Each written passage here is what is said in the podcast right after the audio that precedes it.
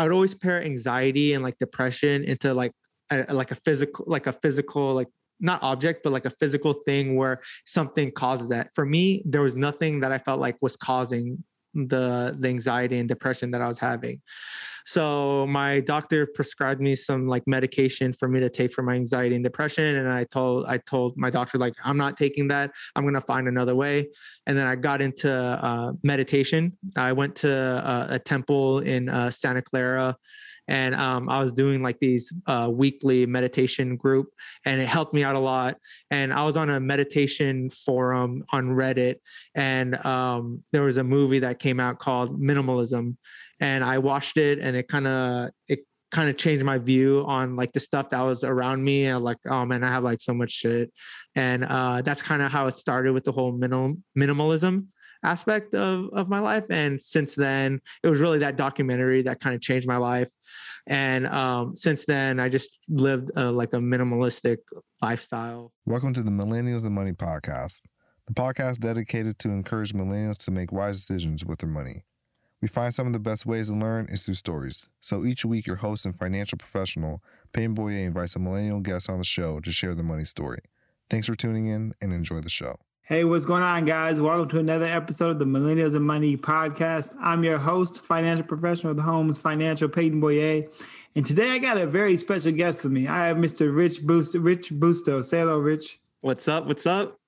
Yeah, so Rich, I normally start the show by showing how you and I know each other. Mm-hmm. But in this case, you're actually, you know, I don't, it's our first time actually meeting one yep. another.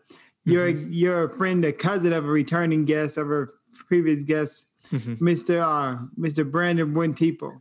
Yeah. So yeah. during Brandon's uh, podcast, he was talking about how he was getting his finances in order.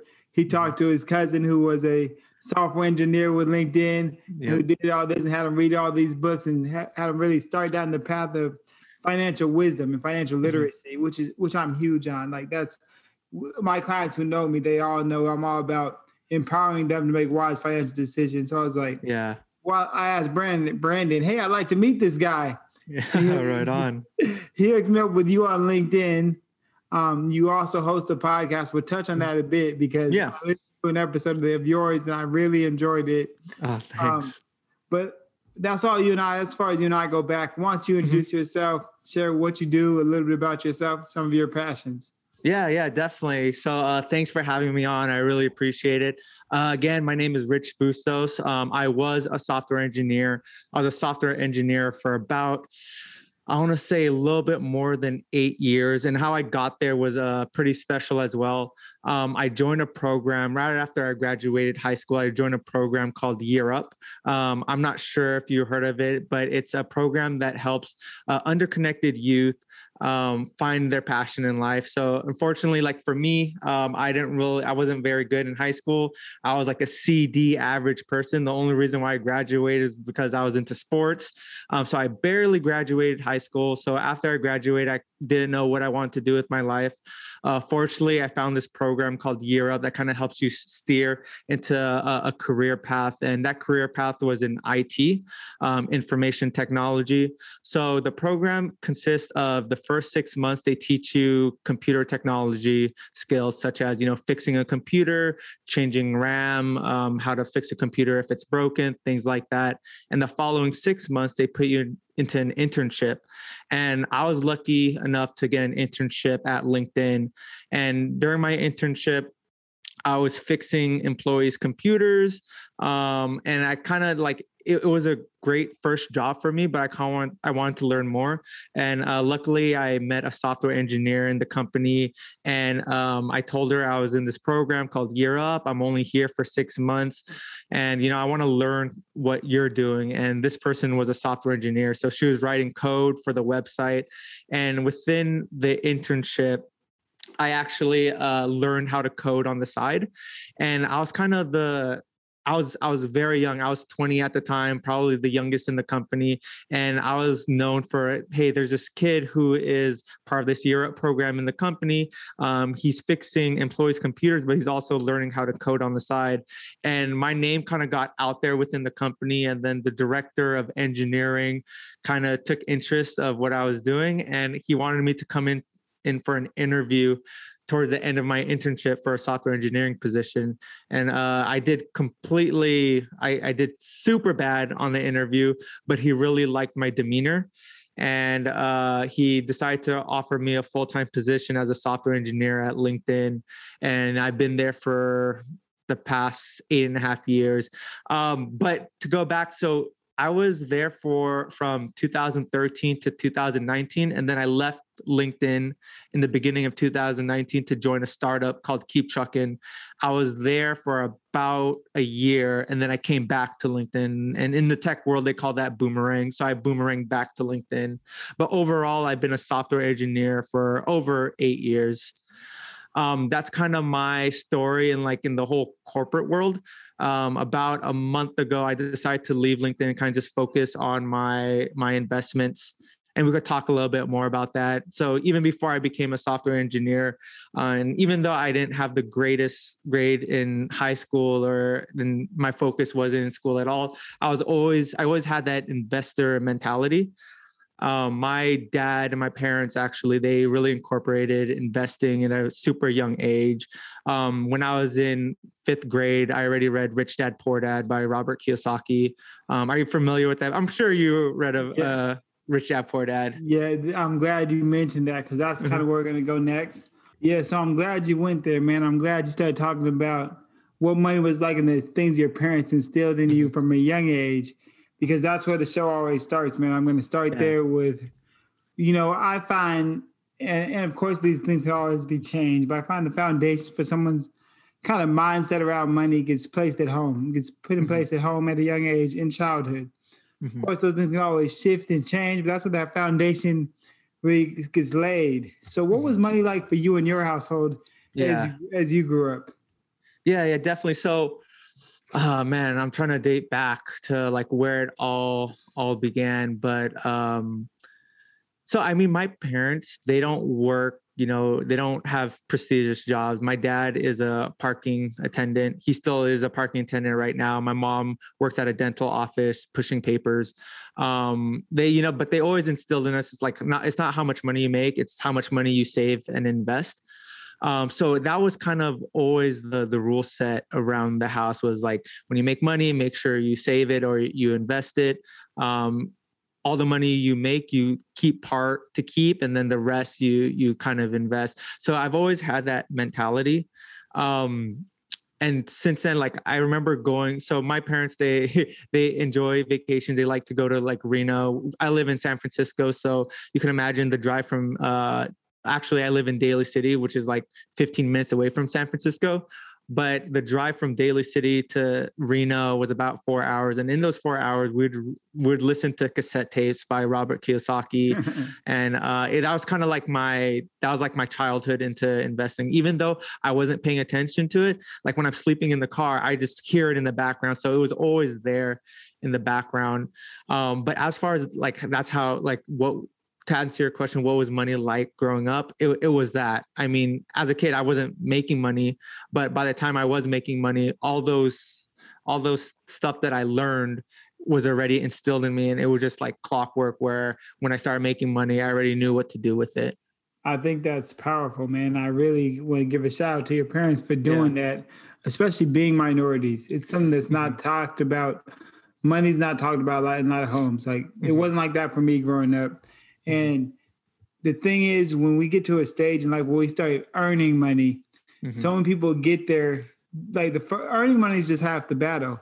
Yeah. The other part is what to do with this money now that I have it. You know, mm-hmm. we think so much time, we think so much about the importance of making money. I've got to earn money, I've got to make money.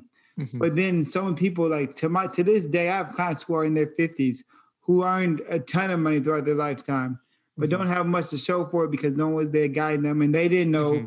what to do with it. So I got to give a shout out to your parents, man, for yeah. instilling that in you at such a young age. I'm sure you probably weren't enjoying those cassettes so mm-hmm. much as a kid. Yeah, as a kid, I wasn't. Yeah. I'm sure you're thankful for them now, man. Yeah, no, for sure, for sure. Um, and it's to be honest, like I, I'm I'm married now. I'm 29, and there was a time in my life when I started working at LinkedIn and I was, you know, I was making a software engineering salary and I was single at the time, and you know I want to live that whole bachelor life. And I remember my parents telling me, "No, why don't you, you know, live here rent free, and why don't you just save your money as much as you can?" And it's it's like one of those like my parents were always on it, you know, like they always had my my best interest when it came came to money, and you know, like it's I'm just super fortunate that they had that mentality. Because you know there's a, like a and you know I, I would I, I hate to like put like labels but the majority you know I like especially a lot of my coworkers you know right when they graduate high school right when they uh, have a nice stable job they want to move out. They want to you know rent. They want to go get a new apartment with my parents they said no why don't you stay home save your money so when the time comes when you want to buy a house you're going to have the capital to do it Bingo, man. I, yeah. I was gonna say that I was as soon as you mentioned that I was gonna go down the same path mm-hmm. because it's so much of a pressure on people as you know, like once I get 18 or once I start earning money, I've mm-hmm. got to go go and move out. Mm-hmm. Rather than saying like I'm gonna tell my kids stay here, save yeah. a down payment, and then go mm-hmm. buy a house. Why well, I'm gonna have exactly. you pay somebody else's mortgage for sure. Why don't you stay here, live rent free? You're gonna have responsibilities. I'm sure you had responsibilities mm-hmm living with your mm-hmm. parents, but oh yeah, I'm not going to charge you rent. Yeah, yeah. And that way, that's how you build that continuing generational wealth mm-hmm. by by allowing your kids to go own property and get some real property. So yeah, man, yeah. you gotta give a big shout out to your parents, man. They oh really, no, for sure, really did for a sure. great job. Oh, right on, man. No, I, I thank them all the time. And the trade off for for my wife and I living here, because as of right now, we're in the process of uh, buying a house. But man, the Bay Area is just so expensive. We already put in five offers. We got we got outbid on all five of them. So we're still in the process of looking. Um, but like the trade-off living here with my parents is, you know, I pay for everyone's car insurance, I pay for everyone's um, phone bill and I also pay for electricity. So it's it's a good trade off, and um, I yeah. I enjoy you know helping them out in in that aspect. And you owe it to them, man. They're your parents. Yeah. So yeah, for sure. Yeah. So so talk to me about how you fought the pressures of moving out. You know, mm-hmm. I, I know like once I got once I came 18, my friends were all 18 doing their own thing. We were all yeah. moving out. Like I didn't want to be the guy living home with my parents. Mm-hmm. So what what mindset did you have as a young man now? So a young man not moving out, how how yeah. that happen? You know, I think there were there was multiple. I think there were there were multiple things. So I, as cliche as it sounds, like I I don't care like what people people think. And you could ask my cousin Brandon this. Like when we hang out with our friends, like I don't drink, so I never feel pressured hey, to, to, drink.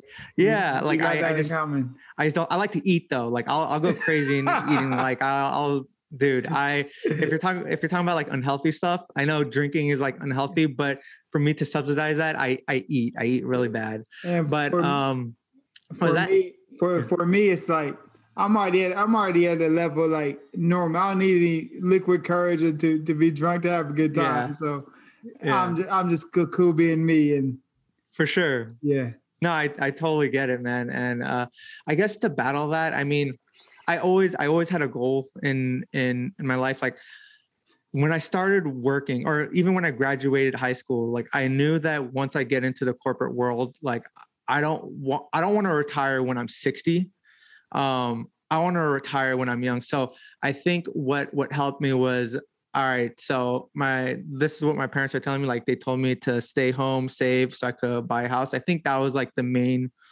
the the motivation factor was like what is my end goal in life? And my end goal in life is not to is is like not to work for the rest of my life. And i think that's what kind of triggered me to like not not move out.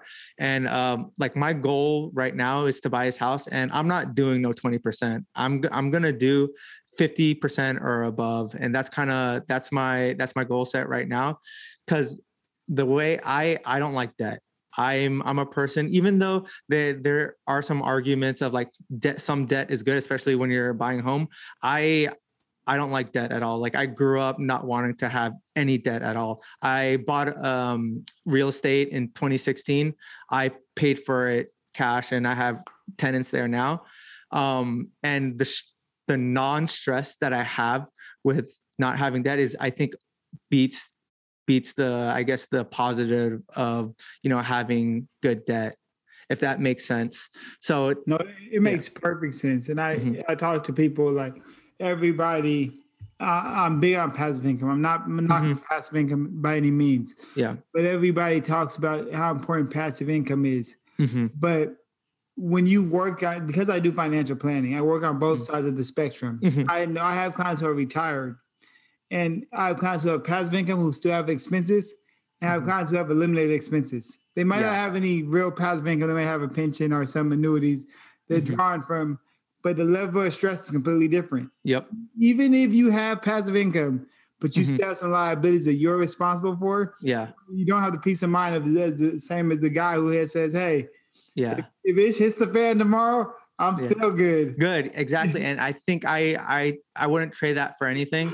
So um, people who know me they they know that i'm like into minimalism and i'm really big into mindfulness and like meditation and all that.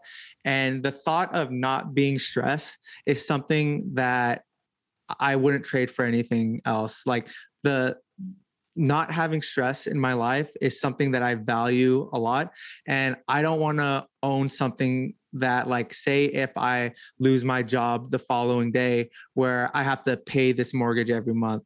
So um you know when i told people like yeah the the the um the investment property that i bought so i purchased a house in vegas in 2016 well end of 2015 and um, i have tenants there and i took out a, a loan for for that home and I decided to pay it off within like five years. And you know, I had a bunch of people tell me like, "Oh, why, why, why do that?" You know, the like, you know, the interest rate that you have on it is low, and you know, you um, having the equity in hand, you could probably invest into something else that gives a bigger, you know, percentage. But then for me, I I rather not be fearful of say if my tenants move out and I have to pay the mortgage that's left. So if my tenants were to leave tomorrow, I'm okay because the house is paid off. You know, so that's something that that I I like. No, I completely agree. I, yeah. I really I really vibe with your mindset. cause That's the yeah. thing that I, I talk to my clients about is like the peace of mind is priceless. exactly. The peace of mind that comes along with a lot of things like Mm-hmm. A financial planner, first thing they talk to about is investing. Mm-hmm. I always start with emergency reserves. It might not yep. be sexy, mm-hmm. but the peace of mind is going to give you. Yes. You know that hey, I lost my job. The markets are down. I can't pull from my portfolios, mm-hmm. but I'm good. I got six months of expenses right here in cash. Yep. This will give me time to get back on my feet and for markets to recover. Mm-hmm. And this is like my approach to planning. So I'm so glad you shared yeah. that. But let's yeah. kind of hop back into your story, man. Talk to me about what was like after you mentioned you see these in high school. You got got yeah. into that program. Mm-hmm. What was that?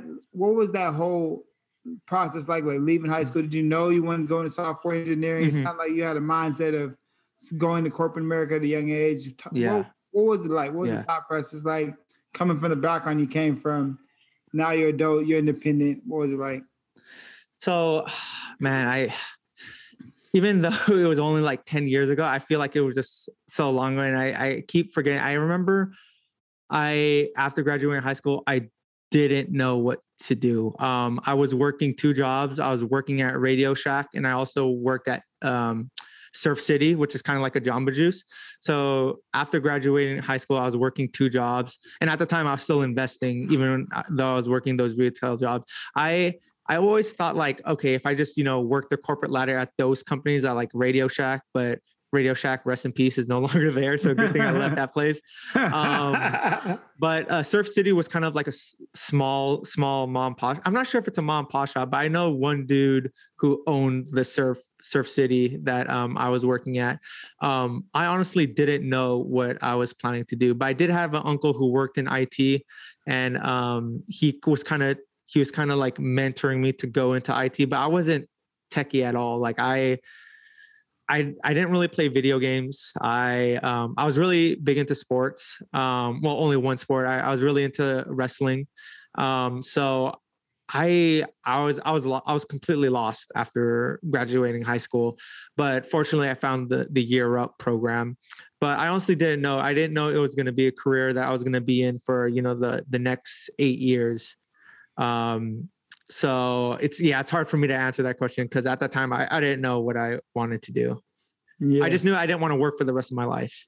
So, talk to me about your, so you were investing even when you were just right out of high school. You already began investing. Yeah. What were you investing in? Were you what were you using Yeah. to invest? What platforms? What what what were you just buying individual stocks, mutual Yeah. funds? What was your investing approach? Yeah, so I, I'll actually take you back. So on my 18th birthday, I the first thing I did was I went to um, Fidelity and I opened up a stock brokerage account. Um, like like I mentioned, growing up, I already knew that I wanted to like investing was gonna be the thing that sets me free from the rat race. Um, so when I turned 18, the first thing I did, I went to Fidelity. I opened a brokerage account, and uh, the first stock that I ever purchased was Disney at the time and i put this on my twitter a while back. It was like the very first purchase that i ever done for disney and i think at the time disney was i think $24 um so yeah so i was buying individual stocks. It was stocks that i really was somewhat either passionate about or something i knew about. So disney was one of them. I was like i'm a big disney fanatic i want to say fanatic but like as you can see i'm wearing like a disney like crew neck that Yeah. my wife and i uh, got when I went to disneyland what like three four months ago. Um, but i was always into into the movies and this was like prior to them uh, owning marvel right so uh, i'm a big like comic book uh, nerd but uh, yeah this, like i bought disney even before they purchased the marvel rights Yeah. So so that, that, that- like that's what I like about when it comes to investing. Like I'm big on just like diversified mutual fund portfolio Mhm. for retire for me for my retirement plan clients. It's it's good diversified mutual fund portfolio that we can track. Mhm. But for investing in individual stocks, like it's got to be something that you believe in. yep So and, and, and my approach to investing in stock is long term game. oh It's- same here It's, it's the long term game. Like companies I know are going to be here tomorrow. When I'm advising on Mhm. my clients, if it's going to say, if it's going to say, um, I lost the, I lost my train of thought. But don't worry. oh worry, no worries I'm not going to advise any of my clients to buy like the next weed company that came out. I'm not oh going yeah, to or gamestop or things Yeah. like that It's like no, it's got to be research or something that Mm-hmm. my client has to understand too. Mhm. There's a few. There's a few ones that I will just kind of like. I have the my 20 stocks that I watch Mhm. that I will show my clients that this is what I'm investing in. Mhm. But then it's if they come to the table, something they've got to know how to research it. So talking about w- what's some of the steps you took when it came Mm-hmm. to picking out a stock, other than you know, I like this. Did you research it? Was it something Yeah. you believed in? What was the thoughts there? it was mostly the stuff that I believed in. So my first stock that I purchased was Disney, um, and in between from from that from was it if it 2008 was when I opened my first stock brokerage account from Fidelity. From the time of like 2015, like I I, I have a blurred like vision of what I actually purchased, but I knew like um, Disney, Facebook, Twitter, um, were kind of like the main stocks that uh, I purchased. And there are some other stocks that I added in, like I have Roku. Um, the reason why I bought Roku is because every single house, uh, every single room in this house has a Roku device. So I purchased Roku. Um, uh, I bought Nike because I I enjoyed their their product. So things like that, and like I have some gold stocks because inflation, things like that. So those are kind of the things that I picked. But you know, to be honest, I don't really.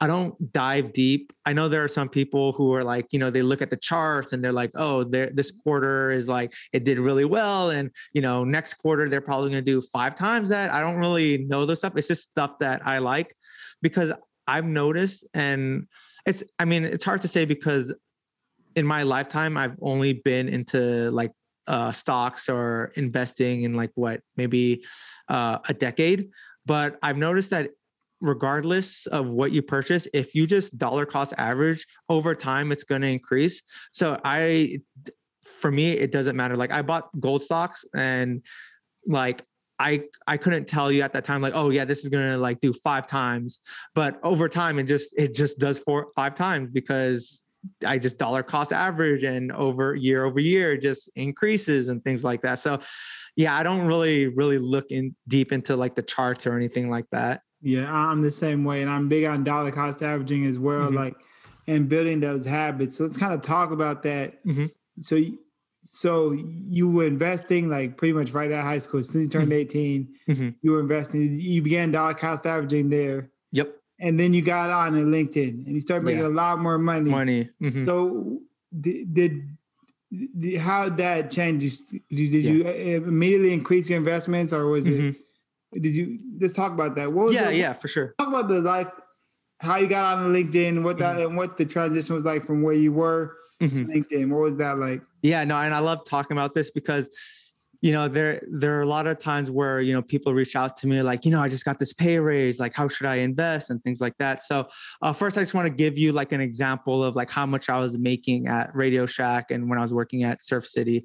So every two weeks I'll get a paycheck of like of like four hundred dollars accumulative like every every two weeks so eight hundred dollars a month and I since I was living with my parents I had no expenses I always invested 50 50%. So about 400 no, was that yeah, so I was making 800 yeah, 50%. So about 400 every every month I was putting into stocks and I was dollar cost averaging. Then I started working at LinkedIn where my where my um you know, my paycheck will just you know, was just outrageous compared to what I was making at Radio Shack and uh, Surf City. But I always had the mentality where it's like, if I could live off of $400 or $800 a month, why can I not live the same way as what I'm making now at LinkedIn? So, I gotta, I gotta, gotta pause you right there because what I tell my clients all the time, I Mhm. tell them all like, okay, you've been making fifty thousand dollars a year, and Mhm. you've been providing for your lifestyle because you have a budget. Yeah, you know what your needs are, and I Mhm. always say, in my mind, financial success is enjoying your life now, where you're tracking towards the future. Mhm, So if you have enough money here to enjoy your life now and put some money away for the future, mhm, and let's say you get your your fifty thousand dollars enough, and now you get a seventy thousand dollars, you come to seventy thousand dollars raise. Your expenses should not have changed at all. Yep, exactly, man. Just because your income went up, your expenses did not change. You didn't have any more kids. You mhm. didn't buy a new house. Nothing changed. Yep. So you so everything I always say you save to spend, that's cash, and you Mhm. invest to grow.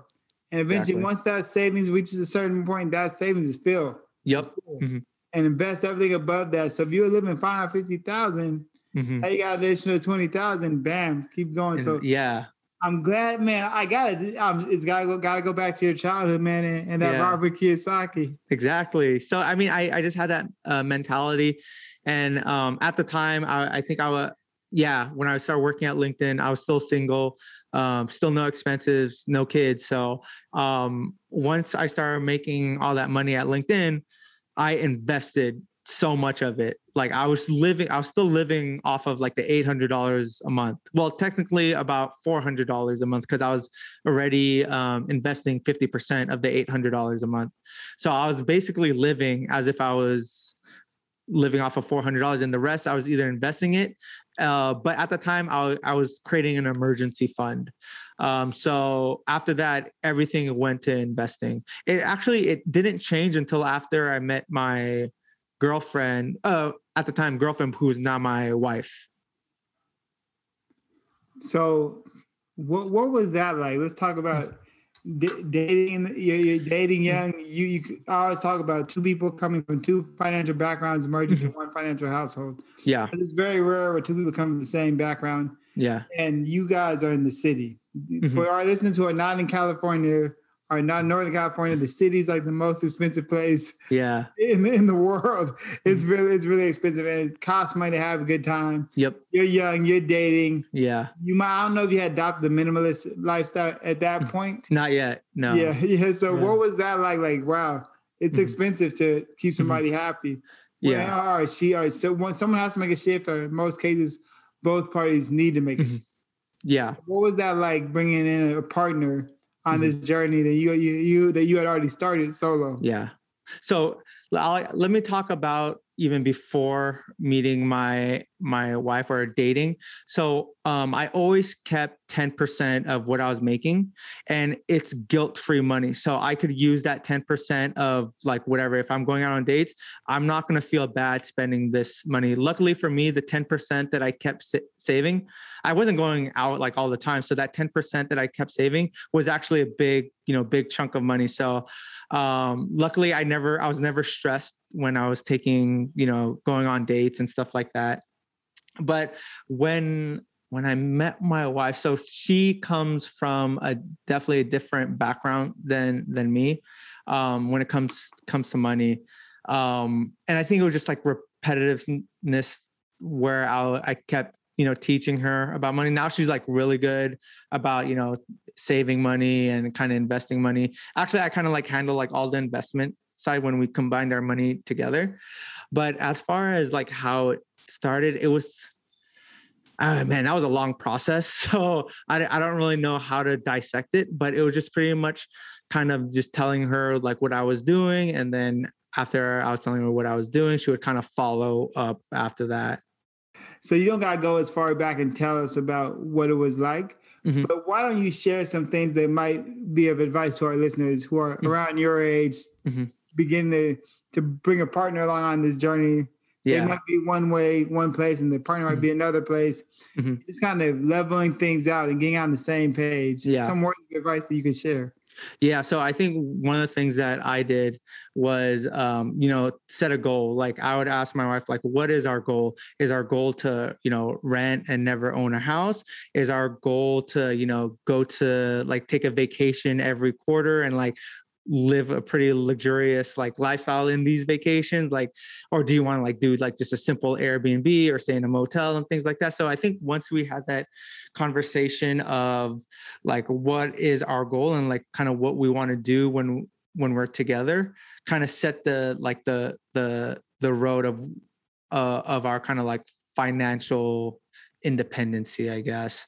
Um so something just like that we would do is like we just talk about okay, we want to go on this vacation. In order to pay for this vacation, we need to limit ourselves from, you know, eating out, you know, three times a week, you know, things like that. I, I love what you're saying, man. Yeah. It's, it's like what I'm taking away is just sharing your goals. You gotta mm-hmm.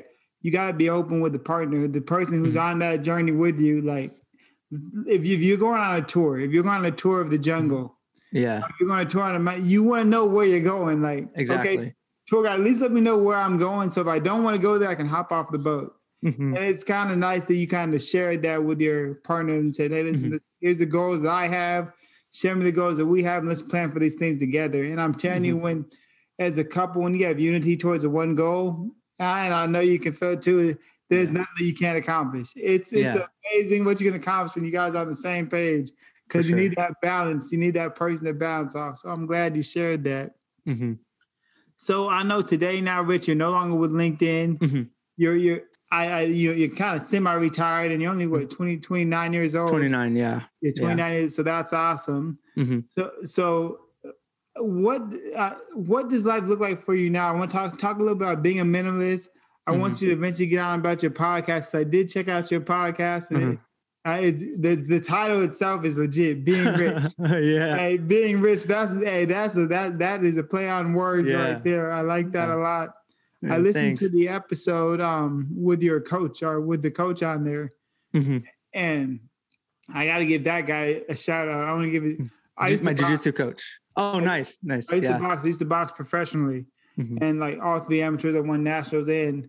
oh, nice. I never, I never had a coach who had a mindset like that guy. Mm-hmm. Like, I, I, had never seen boxing as something just fun to do. It's like mm-hmm. this is my job, but mm-hmm. like it would be nice to be able to like the way he sees it. Like you guys got to check that gym out. You yeah. um, listeners, I know we're kind of getting off topic here, going on a mm-hmm. tangent. I'm mm-hmm. getting some going going back in time, but no check worries. out the Being Rich podcast. But Rich, talk about what your life is like now today. Yeah. What what do you do for your pastime? Mm-hmm. What are some of your passions? Yeah, definitely. And I, I just want to give a shout out to you, Peyton, because um, I haven't done my podcast in, I want to say almost a year now, but this this right here is kind of is burning the the fire to making me like start my podcast again. But you know, I really appreciate it. Um, so let's see. My so I've only I I left LinkedIn about a month ago. Um, the first week I went on vacation with my wife and my family. We went to Vegas. Um, so to be honest, I haven't been doing much other than working out. Um, I drive my wife to to work. She's a, a nurse at a UCSF, so I drive her to work. Um, go to the gym right after, and pretty much just chill. I try to look up the latest, like I guess technology. I'm still I'm still kind of interested in like blockchain technology, so I look into that a lot.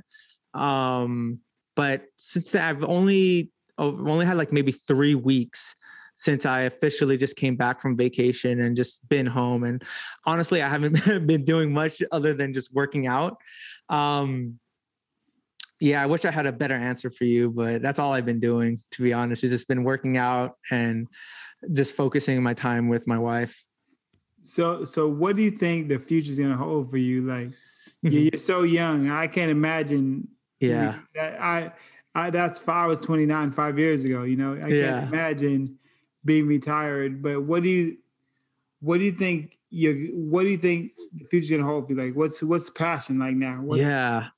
Um, so uh, you know, I was talking to my friend about this. So I think I'm gonna just maybe take a few, maybe maybe one to two more months off, and then I'm eventually gonna get back into maybe maybe the corporate world. I I'm not so sure. Um, I think one thing's for sure is like I don't want to be a software engineer.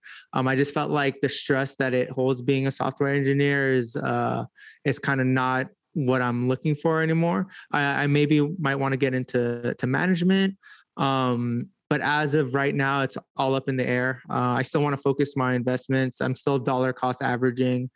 Um, I'm really into the whole crypto space. So I'm looking into like blockchain technology, maybe brushing up my skills in that kind of engineering space. Um, maybe become a leader at like a small startup. Um, th- those are kind of my goals. But I think the end goal for me is like I want to buy more property. Um, there's this thing in Monopoly. I for- I keep forgetting the colors, but it's like you know buy three red houses and sell it for one blue hotel um, that's still kind of the the focus for for me is like I, I want to keep buying more properties and then hopefully turn it into like a uh, either a hotel or like maybe have like a apartment complex where it has multiple doors into the apartment because multiple doors mean more more renters right? So um, that's kind of still the end goal for me um, and then other than that just like you know growing my family with uh, my wife. I we don't have any kids yet but i think that's something that i'm pretty passionate about as well. Um, but as far as like being the rat race like i think i think that ship has sailed. Like i don't want to i don't want to be in a job where i'm constantly trying to compete with other people and you know make putting all my money into like stuff that I don't really care about and things like that. And, and that's cool, man. That that's one thing that's different about us and our generation mm-hmm. and then then the than our predecessors, you know. The, the, the, the thought of retirement came from, you know, eventually back in the days whenever I was working in blue collar America, you had to mm-hmm. retire because your body couldn't take it anymore. Yeah. And you can't just die. So you have to have some money to live. Exactly. For the next like five years before you die, because people didn't mm-hmm. live long. Yep. But now, now it's not uh, the we don't have to stop working. Mm-hmm. I love what I do. Mm-hmm. I don't mm-hmm. see myself wanting. To, I like to be able to, but I don't mm-hmm. see myself wanting to stop. So the, the thought of retirement is kind of changing, and the need for retirement has changed. And now it's like these sabbaticals that people are taking. Mm-hmm. Like, and, and, I consider you you're in a bit of a sabbatical period. Yeah, like, I wouldn't say retiring. Yeah, yeah. Like, yeah, sabbatical, sabbatical, sabbatical reposition yourself, driven mm-hmm. To towards more passion. But being able to take a sabbatical at mm-hmm. 29 is still a huge accomplishment. Mm-hmm. So talk to us about some of the things you did to to position yourself in that mm-hmm. way, because you know I'm big on having retirement assets. A lot of mm-hmm. my clients having retirement assets, but also having these like sabbatical portfolios that are mm-hmm. liquid and, and investing. Yeah, investment is still growing for them. They can liquidate to take sabbaticals like this. I, mm-hmm. but why don't you talk to me about what are some things that uh, that you did throughout that that period to make sure that hey, when I'm 29, I'm gonna be able to take some time off and make it happen. Yeah, yeah, definitely. Yeah, I think uh, I didn't get to explain like how I actually got to this point, and I didn't get to really talk about like kind of the investment side of things, where what I did to to get here. But uh, like like I mentioned, you know, growing up, uh, my my parents instilled to me in investing and saving money. Um, when I turned 18, uh, opened up my stock brokerage account, and I started. Um, uh, investing into stocks. Dollar cost average dollar cost average is the winner.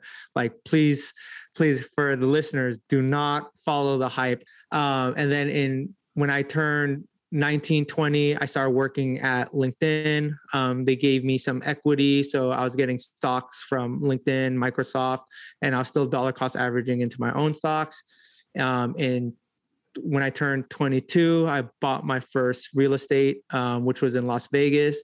Um, I put 20% down.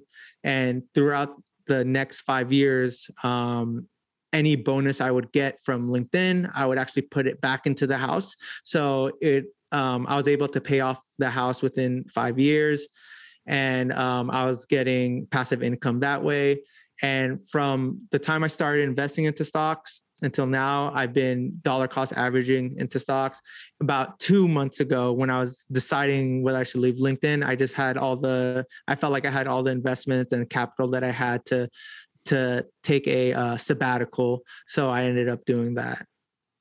Yeah, I'm glad, man. And I got it. You're driving home my point of dollar cost averaging. It's mm-hmm. so hard, borderline impossible to time the market. Yep. You you got to have that constant market exposure. Mm-hmm. You can't come in and out. And like, I, I have a study. Like they, people always think about like, if you the worst time to invest, literally the day mm-hmm. before the recession, the 08 recession. That was yeah. in theory the worst time to invest. Mm-hmm. You invest hundred thousand dollars. The next day, it's worth like fifty-two thousand dollars. yeah. So t- today, it's worth over four hundred thousand dollars, and that's yep. just and and that's because you just had that constant exposure. Mm-hmm. And and that and if you miss just 10 of those best days in that 11 year period, mm-hmm. your your four hundred thousand dollars is worth two hundred thousand dollars. Yep. You miss 30 of those days, you're back at 50. You yep. can't you can't and the thing is those best days came within 10 days of the absolute worst days. Mm-hmm. So you, mm-hmm. you don't know when to get back in. And it's too yep. hard of a game to it's too much of a gamble to risk on yeah. rather just having constant exposure. Oh, so, definitely. So I'm glad you, man. I'm glad yeah. you're you're making me look smart with my dollar cost averaging. No, dude, you, you're you're the smart. If you're if you're the only person talking about dollar cost averaging, you are the smartest person in the room. And it's man, I was about to say something, but totally left my head, but yeah, okay. Hopefully it comes back to me. Nah, it's all yeah. good. It, will yeah. come back, man. Because I was yeah. thinking this thinking something too. It just left, left my head. Mm-hmm. But so let's talk about this minimalist lifestyle now. Yes. Oh, sorry. I it's before you start. So what I remembered, um, the reason why I dollar cost average is because it's stress free, and that's kind of how like I live my lifestyle is stress free, minimal. Um, I don't want to I don't want to cloud my my brains with any type of like neg- not negativity, but like any type of like stress. So I dollar cost average, there is no stress to it. You just set automatic freaking payments or not payments, but um deposits and you just invest and it's just super stress free. And that's how I just live my life. And it's easy. You know why? Because the, the reason why you've been able to be so successful mm-hmm. is because you've because you've dollar cost averaging everything above your needs. Mm-hmm. So when, once you have those needs, yeah, your budget. Mm-hmm. It's like one of the least sexy parts about financial planning. Yeah. But and, and the reason why I want to I'm excited to have you on the show is because I know you're a minimalist. Mm-hmm. And a minimalist is really about aligning buying the things that I really value, aligning mm-hmm. my spending with it with my values. So to share with us with listeners what a minimalist is and how mm-hmm. you got into that lifestyle. Yeah, yeah, and let me start with like how I got into this lifestyle, and it's, it, I mean, I want to say it's a crazy one, but it, I feel like it's a it's a story where it's like, maybe a lot of people might not know that was happening to me. So in 2015, like I had a pretty like from outside point of view, I had a pretty it looked like I had a pretty good, you know, lifestyle. Um, you know, I was working at LinkedIn. Um, you know, I was like one of one of my like I was like the only one part of my friends who who actually had like a pretty like nice stable job working in tech. Um, I was living with my parents and I didn't have any like expenses expensive like tastes or anything like that. And uh, from the outside point of view, and I was traveling, I was traveling the world. Like I was doing these crazy backpack trips in, in Europe. I was in Japan. I was in like Thailand and all these other crazy places. So from like if you look at my like Instagram feed, it was it was like it looked top notch, right? Like I was living the life. But then for some reason at my time at work, I had like this crazy crazy panic attack. And mind you, like I don't I like I find work to be somewhat easy. Like I don't really I don't really uh stress too much about work. Um, but for some reason I had like this crazy, crazy panic attack at at LinkedIn. And um, I kept getting these recurring panic attacks. And it wasn't getting induced by anything. Like my manager wasn't like on my butt or i didn't have any like crazy deadlines or anything like that. I was just my heart would just be beating super fast. And i was always in the state of like fear for something but i didn't know what it was and then i actually you know saw my doctor because i honestly thought i like i had cancer or something like that because my heart kept beating and i was like sweating all the time. And my my doctor um said that like I'm I just have anxiety. And I thought it was like the craziest thing because I, I, I always thought I always I always thought I would always pair anxiety and like depression into like a, like a physical like a physical like not object but like a physical thing where something causes that for me there was nothing that I felt like was causing the the anxiety and depression that I was having. So my doctor prescribed me some like medication for me to take for my anxiety and depression and I told I told my doctor like I'm not taking that. I'm going to find another way. And then I got into uh, meditation. I went to uh, a temple in uh, Santa Clara and um, I was doing like these uh, weekly meditation group, and it helped me out a lot. And I was on a meditation forum on Reddit, and um, there was a movie that came out called Minimalism, and I watched it, and it kind of it kind of changed my view on like the stuff that was around me and like oh man i have like so much shit and uh that's kind of how it started with the whole minimal minimalism aspect of of my life and since then it was really that documentary that kind of changed my life and um, since then i just lived uh, like a minimalistic lifestyle. Um, i don't really own much. I have like three pairs of shoes. One of them is like flip-flops. One is working out shoes and one is like fancy shoes. Um, yeah if you look at my closet i don't i don't have much. Um, so that's kind of like how i kind of tailored my life and um, i'm not really into like the big like the big flashy stuff. But I do have to say, because I've been called out on this, um, I do own a Tesla, and for some reason, people don't think that's like minimal. I guess so. Yeah, I don't know. what, what like to my from what I've found, you know, I'm not a minimalist by any means. I don't. Mm-hmm. I just all I do is spend stuff on stuff I value. Yeah, I don't own a lot of stuff, and mm-hmm. it sounds like a minimalist is similar to that. Like I'm big on my clients. I always tell them like it's not so much you don't make enough money. They everyone feels like they don't make enough money.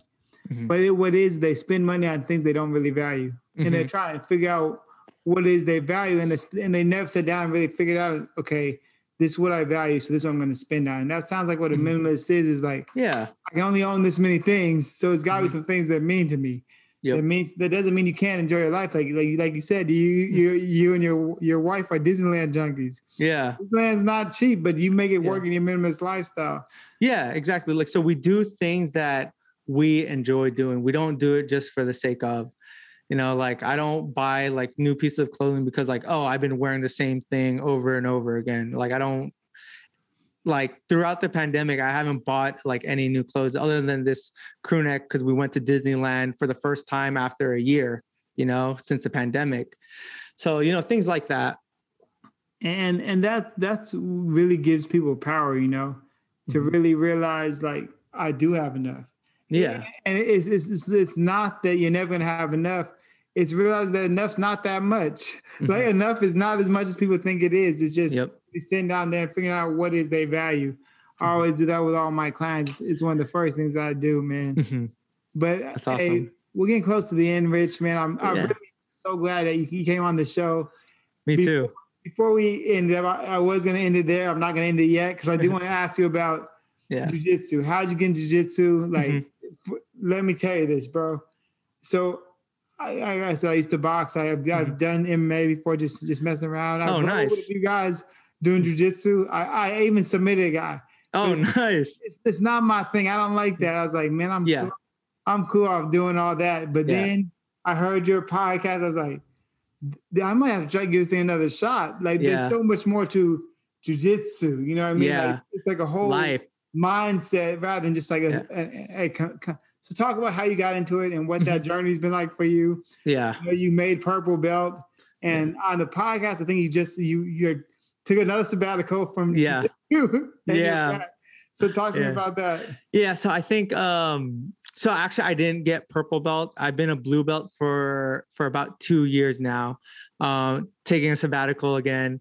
But uh I, yeah, I could talk about that a little bit a little bit towards the end. But how I got into jiu-jitsu. So um you know, I mentioned earlier the only reason why I graduated was because of sports and that sport was was wrestling. Um I was really big into wrestling. Wrestling was my passion in high school. All I thought I was all I kept thinking about when I was in class was wrestling. Um, uh, earlier in my life, I was very, very overweight. Um, I was I, my freshman year, I was five four and I was weighing 213 pounds. Dang. So uh, yeah, so I was a big boy. you and you were ju- you were not a minimalist, you were a maximalist. Yeah, when it came to food. Yeah, when it came to food. And then I joined the wrestling team, and um, that really changed my life. Like, if I could think about any like turning point in my life, it would be it would be when I joined the wrestling team. And um, by the time my sophomore year, I was already like 5'10 and wrestling at 152 pounds. So, you know, I lost close to 70, 70 pounds and, you know, I, I grew. And um, so like my my passion was grappling. I I loved I loved I loved wrestling and I loved, you know, was, I loved the whole one-on-one uh type sport. And like if i lost it was because of me. If i won it was because of me type of thing. So and i was really big into mma uh, my dad i remember watching one of the first ufcs with my dad. And um my brother's really big into mma as well. So it's kind of like brother and uh father type of type of thing. And um so after i graduated high school um there there you can't really do much in wrestling unless you go into like the olympics and like i already knew i wasn't good to like go to the olympics or anything like that. So i decided to join jiu-jitsu since they're very similar it's you know grappling. And um i've been doing jiu-jitsu since i graduated high school so since i was 18 and i was going to a gym um, I was going there for a while, and then I kind of just dropped off because you know uh, being in a gym is is not is not cheap, right? So you know I also want to live a very frugal life. So I mean, a gym membership at uh, for jujitsu or like any type of MMA gym was like a hundred a hundred dollars. So so I kept going back back and forth. Um, but yeah, that's kind of just how it started with jujitsu. And like as of right now, I'm still a big MMA fan. Um, I, I love watching UFC. I love watching Bellator. Um, I dabbled in Muay Thai a little bit, but my hands suck. Mhm. Um, when I go to the gym, I go to Crunch and you know there's punching bags. I I bring my boxing gloves out, things like that. But yeah, I, I think I'm just a big fan of like martial arts and fighting and things like that. So uh, that's kind of how it kind of that's how I got started. Yeah, we're, we're gonna have to get together soon in person, Yeah. man. Like, like I told you, I was like you. I was when I first started boxing, I was 5'3", 215. Yeah. My, my first fight, I was six six one one fifty mm-hmm. seven. So kind of Man. this is kind Yeah. of the same thing. And like, crazy. and it's just I just love I love that one on one sport. Is like Mhm. if I lose, this guy kicked my ass. There's, Yeah. there's, there's no I can't blame him. I can't Yeah. blame no one else here. I have no teammates Yeah. to be on. It's I got beat up Uh-huh. and like there's and I kind of like that the fact that excuses are eliminated. You Mm-hmm. can't blame anybody in this. So we, it's something about that mindset, man. So I, Yeah. we're definitely gonna have to get together soon, man. For sure. Do you follow boxing? Do you watch? Yeah, I- don't follow it as much as I used to, or as much Okay. as I should. I, Mm. I, I like I, I follow like some of the like the Charlo brothers. I like Mm-hmm. them. Yeah, I, I followed like it's it's it's. I don't follow as much as I should, but I do enjoy it. I enjoy the sport. I- I've done some Muay Thai. I actually enjoy, I like Muay Thai a lot. I like Yeah. Muay Thai a lot. That that, Yeah. that that is a fun one. I might go back to that. Nice. But yeah, Cool, we'll man. we'll get together soon, man. For but, sure. You know, I always in these podcasts the same way. This Mm-hmm. these shows are all all um are all about financial success. hmm And the words financial success means different things to different people. hmm It even means different things to the same people depending on when you ask them. Yeah. And I think by anyone's standards, you are retired or sabbatical at 29 Sabbatical, years yeah. old is pretty financially successful. Mm-hmm. But in today's world, and today, in your words, Mhm. how would you describe financial success? Not from a dollar amount, hmm or from a quality of life. What does a financially Yeah. successful lifestyle look like for you? it's it's definitely and i always had this in my mind is doing what i want when i want and whatever i want like i just want to just do whatever i want like as of right now i feel like i could kind of do whatever i want i feel like there's no restrictions um, i could go to the gym whenever i want i could work on a project whenever i want um, so things like that. So th- i think that's financial success to me. Um, also just being able to provide for my family. I want to be able to say like if my family one of my family members or if my wife wants to eat somewhere i don't want to have i don't want to be limited like oh you know that's kind of too expensive. I want to be like yes we can we can eat there. And there won't be any kind of like second thoughts of like oh this might be a little bit too expensive or it's like oh this is a little pricey. We could probably go somewhere else. I just want to be able to be like yeah we could we can do that Well, that's good, man. And I think Yeah. like even by your standards, as of right now, you are a financial success. We're gonna have to have you back on the show when you got a little Definitely. rich, because because I know I know I know that some kids are in your in your future at some point, man. I'd love to have you back on.